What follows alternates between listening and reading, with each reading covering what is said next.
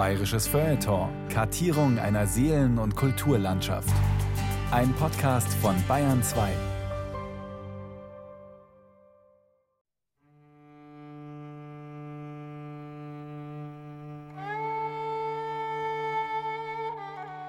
Lissabon, 1. September 1580. Die Spanier erobern die Stadt. Dass ich euch seit langem nicht geschrieben habe, ist die Schuld des Kriegswesens und Unfriedens, die wir hier gehabt. Es hat nämlich am 25. August der Herzog von Alba Lissabon mit dem Schwert erobert. Es geht die Sage, dass auf Seiten der Portugiesen bei 3000 Personen umgekommen sind, welche ich den anderen Tag in der Vorstadt zum Teil selbst gesehen. Das tote Volk ist aufeinander gelegen wie die Schweine. Nachrichten wie diese sind nicht selten in der zweiten Hälfte des 16. Jahrhunderts, denn es sind höchst bewegte Zeiten.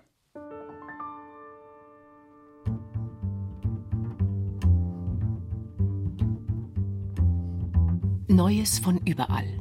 Die Fuggerzeitungen 1568 bis 1605. Eine Sendung von Thomas Grasberger. Europa vor gut 500 Jahren. Der Kontinent wird von zahlreichen Kriegen und Konflikten heimgesucht. Meist geht es um Macht und Gold oder um Glaubensfragen, wie in Frankreich, wo die Protestanten verfolgt werden. Paris, 18. Oktober 1585. Vorgestern ist ein neues Edikt publiziert worden, dass alle Hugenotten in Frankreich bei Leibesstrafe und Verlust von Hab und Gut binnen 15 Tagen aus dem Land ziehen sollen. Andernorts geht's nicht minder grausam zu. In England werden die Katholiken schwer in Bedrängnis gebracht. In den Niederlanden kämpft Wilhelm von Oranien mit seinen Leuten gegen die spanischen Besatzer. In Ungarn bedrohen die Osmanen das Abendland. Und wo kein Krieg tobt, werden die Ozeane und Hafenstädte von Seeräubern unsicher gemacht. Venedig 1587. Der englische Korsar Francis Drake hat mit 100 Schiffen einen Einfall in Cadiz gemacht. Darunter sollen 25 sehr wohl armierte Galeonen gewesen sein. Piratenüberfälle und Kriegshandlungen stören den Welthandel natürlich ganz erheblich. Europas Mächte greifen in jenen Jahrzehnten gierig auf die überseeischen Gebiete zu, und ihre Handelsunternehmen träumen von hohen Profiten in fernen Kolonien oder im lukrativen Asiengeschäft. Auch deutsche Kaufleute und Finanziers mischen fleißig mit. Allen voran die Augsburger Geld- und Handelshäuser der Fugger und Welser. Die Fugger, seit 1367 in Augsburg ansässig, waren um 1500 unter Jakob Fugger dem Reichen zu den erfolgreichsten Bankiers ihrer Zeit aufgestiegen. Drei Generationen und ein Jahrhundert später hatten sie einen umfangreichen Grund- und Herrschaftsbesitz erworben. Aus den Kaufleuten waren Adlige geworden, die einflussreiche Positionen in Kirche und Reich besetzten. Zwei Männer aus dieser berühmten Augsburger Familie sollten im späten 16. Jahrhundert Geschichte schreiben. Philipp Eduard Fugger, geboren 1546, und sein drei Jahre jüngerer Bruder Octavian Secundus waren im Geist der Renaissance humanistisch erzogen worden. Sie studierten an den renommiertesten europäischen Universitäten in Ingolstadt, Padua, Bologna und Rom. Zu ihrer humanistischen Bildung kam eine kaufmännische Ausbildung in Antwerpen.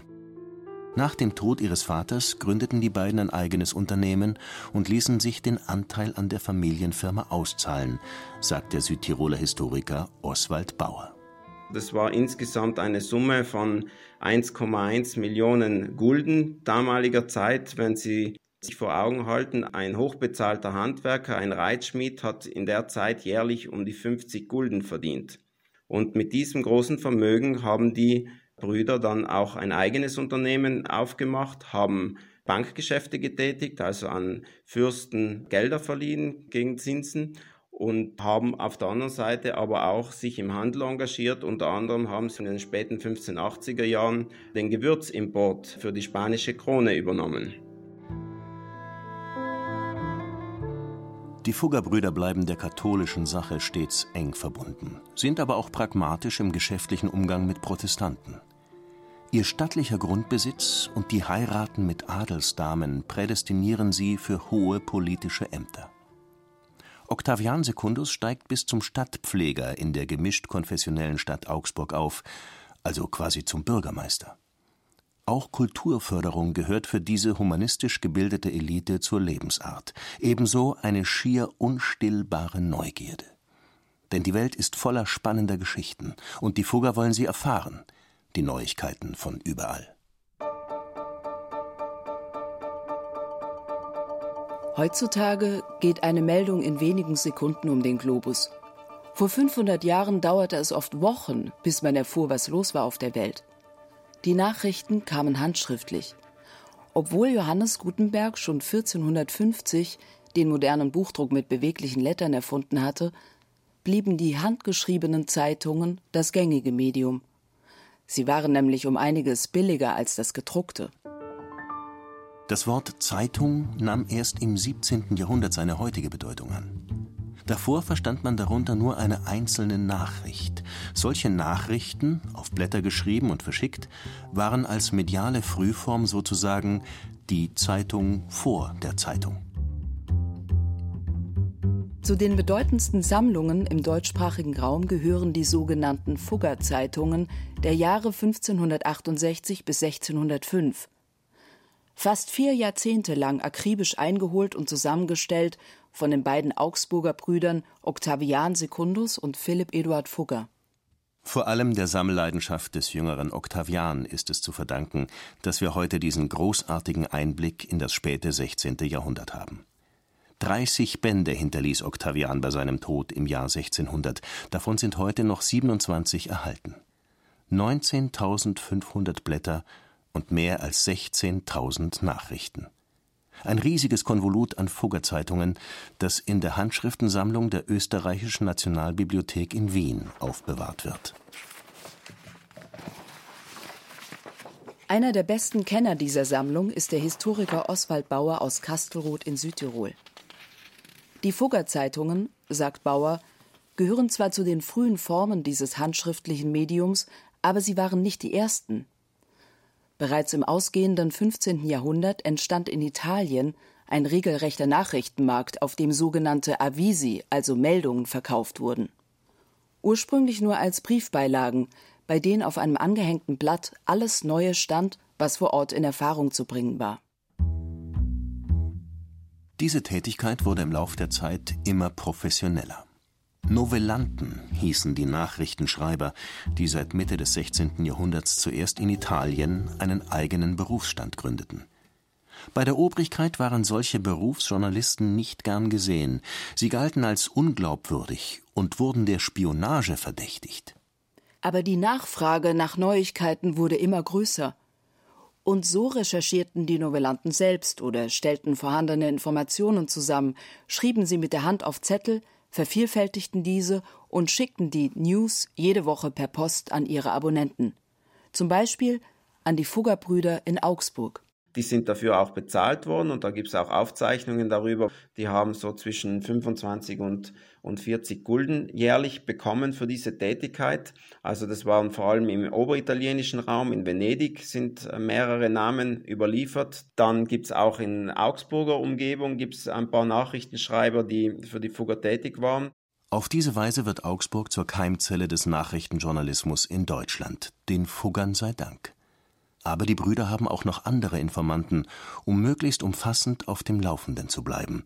Zum Beispiel die Angestellten und Handelsagenten ihrer eigenen Firma. Im Briefverkehr mit denen sieht man immer wieder, dass die Brüder die Angestellten explizit auffordern, Neuigkeiten zu berichten, alles, was sie an neuen Nachrichten haben, mitzuteilen und dann gibt es noch eine dritte Gruppe, auch Freunde und Bekannte, wo sie einfach, wenn sie einen Briefverkehr geführt haben, immer auch gefragt haben, ja, was gibt's denn Neues bei euch? Schreibt uns doch bitte, was ihr Neues wisst. Und das machen die Freunde auch. Die Brüder Christoph und Hieronymus Ott in Venedig zum Beispiel. Die Otti, wie sie von den Fuggern genannt werden, schicken regelmäßig Nachrichten nach Augsburg über die Pfefferpreise in Venedig, über Lieferungen aus Alexandria und auch schon mal eine Liste jener Männer, die vom Papst für das Amt des Kardinals vorgesehen sind. Die Fuggerbrüder sind begeistert und bedanken sich artig. Die gedruckte, übersandte Annotation der neu erwählten Kardinäl haben wir gar gern gehabt. Wie wir uns dann solcher bedanken, mit Bitt auch Hinführer uns dergleichen uns mitzuteilen. So klingen übrigens Nachrichten aus dem 16. Jahrhundert im Original, weshalb die in dieser Sendung zitierten Meldungen überwiegend in modernisierter Sprache vorgetragen werden, wegen der besseren Verständlichkeit. Entnommen sind sie unter anderem dem Buch des Wiener Literaten Viktor Klarwill, der 1923 einen Band mit ausgewählten Fuggerzeitungen herausgegeben hat, für eine historisch interessierte Leserschaft. Im Schnitt sind acht von zehn Original-Fuggerzeitungen des 16. Jahrhunderts auf Deutsch verfasst. An zweiter Stelle steht Italienisch mit 17 Prozent der Briefe, ganz selten nur kommen die Meldungen auch auf Französisch, Spanisch oder Latein. Die wichtigsten Absendeorte waren die Handelszentren Antwerpen und Köln im Nordwesten sowie Rom und Venedig im Süden. Auch aus Wien und Prag, wo der Kaiserhof seinen Sitz hatte, kamen viele Zeitungen. Als Verbindungsstation nach Spanien war noch das französische Lyon ein wichtiger Nachrichtenort. Entscheidend für die reibungslose Übermittlung waren die Postreiter. Eine Sendung von Venedig nach Augsburg, sagt Oswald Bauer, brauchte damals ungefähr eine Woche und auch die Zustellung erfolgte in der Regel einmal wöchentlich.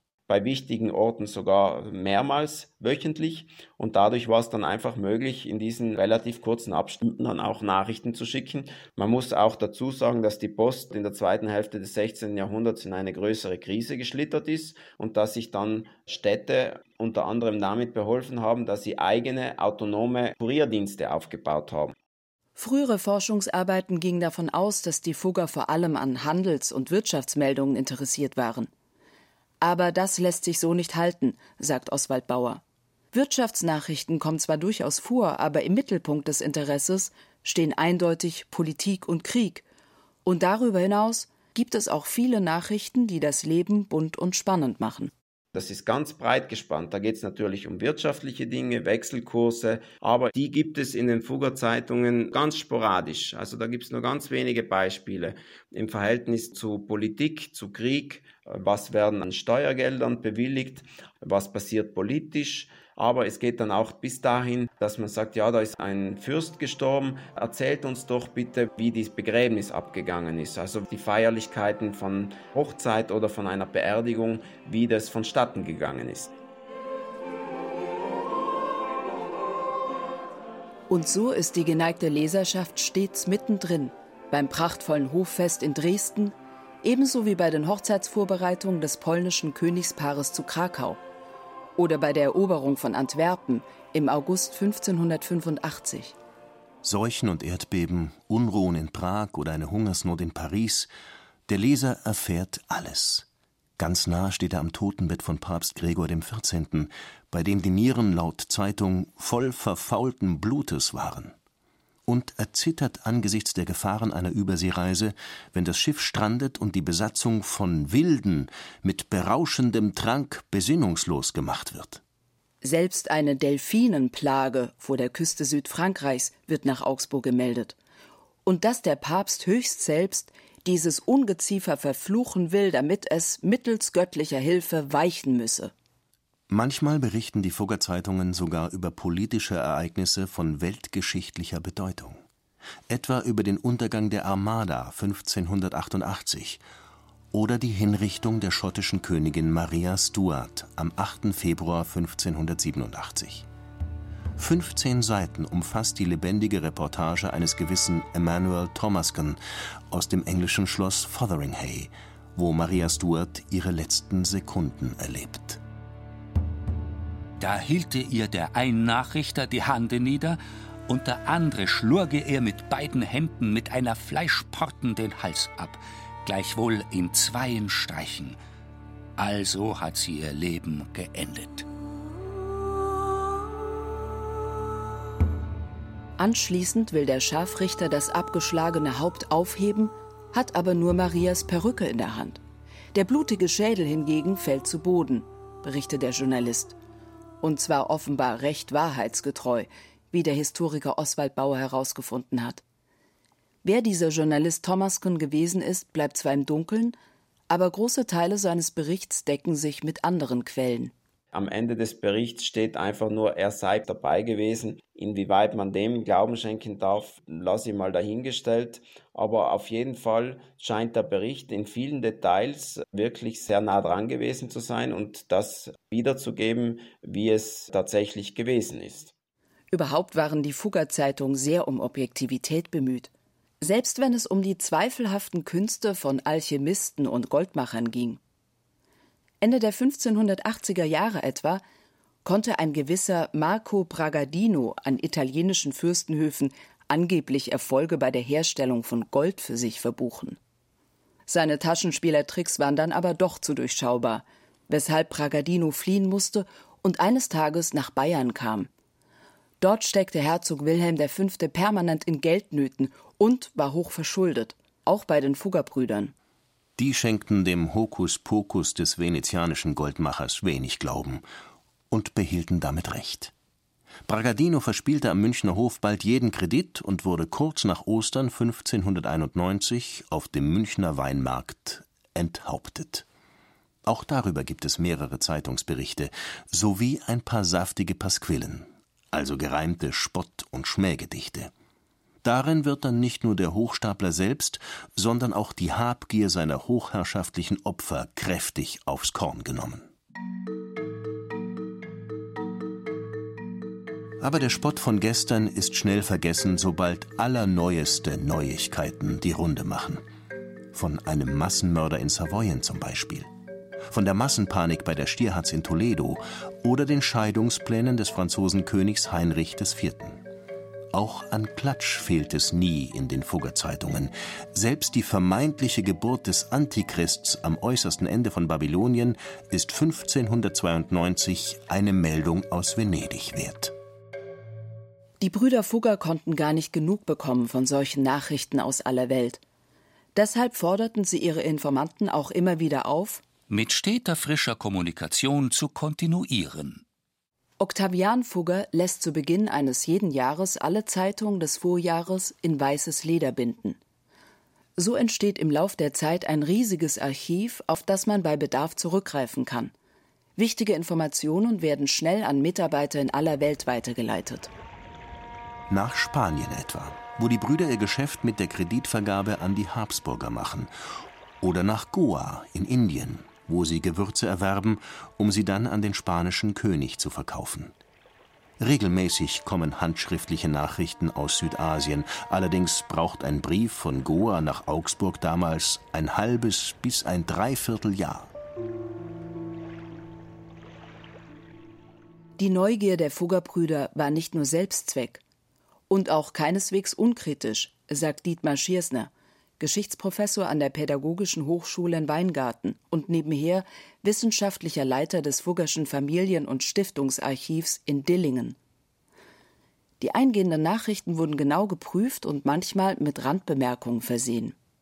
Wir sehen auch, dass die Brüder Fugger, vor allem in dem Fall Philipp Eduard, sehr genau schauen, ob eine Quelle solide ist, ob ein Novellant oder ein Agent ausführlich genug berichtet. Und es sind auch Briefe überliefert, in denen die Agenten getadelt werden. Sie sollen doch nächstes Mal ausführlicher, genauer, vielleicht auch häufiger berichten, als sie das zuletzt getan haben. Das ist also nicht nur ein blinder Sammelwahn, sondern es gehorcht auch ganz klar Qualitätsmaßstäben.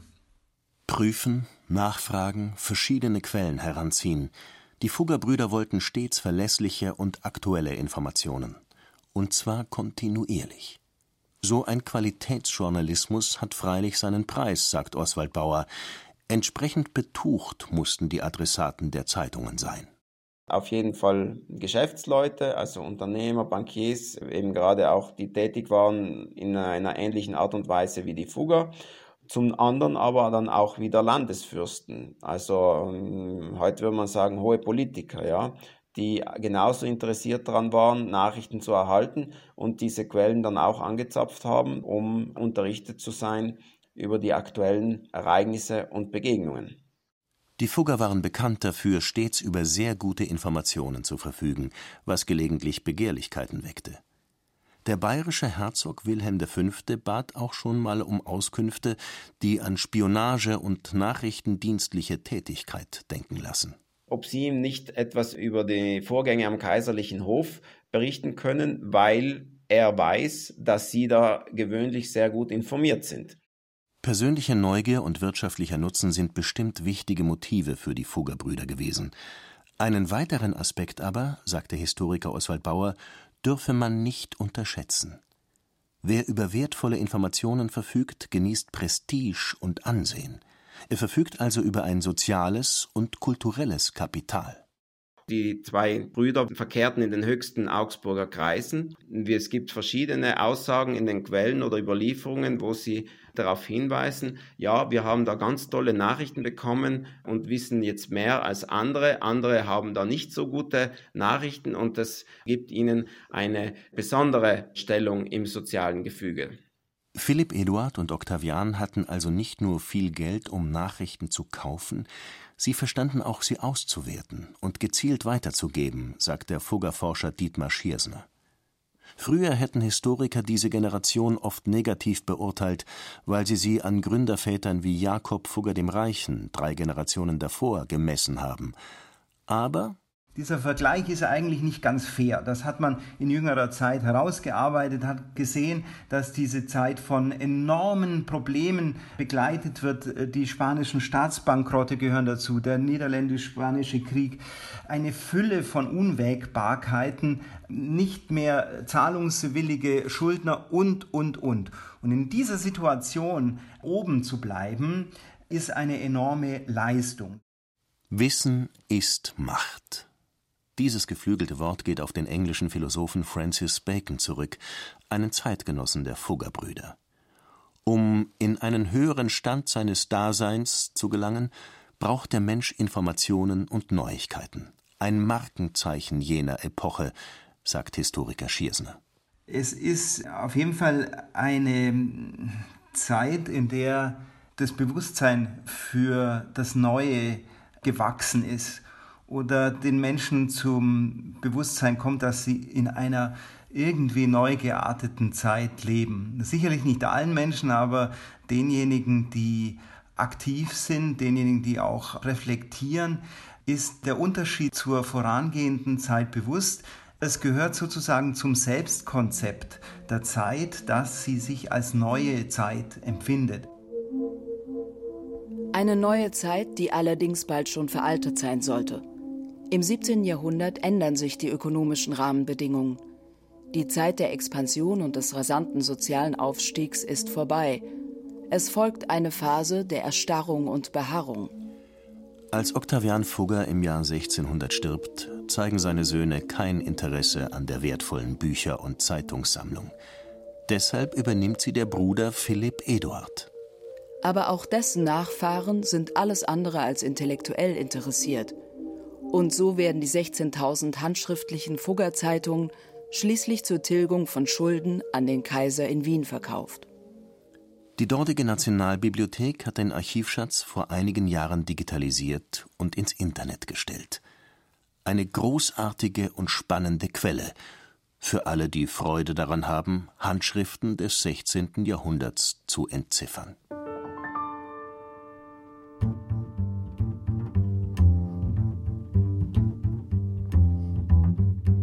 Neues von überall. Die Fugger-Zeitungen 1568 bis 1605. Das war eine Sendung von Thomas Grasberger. Es sprachen Hanna Scheibe, Udo Wachtfeitel und Friedrich Schloffer. Ton und Technik Susanne Herzig. Regie Thomas Grasberger. Redaktion Carola Zinner. Eine Produktion des Bayerischen Rundfunks 2020.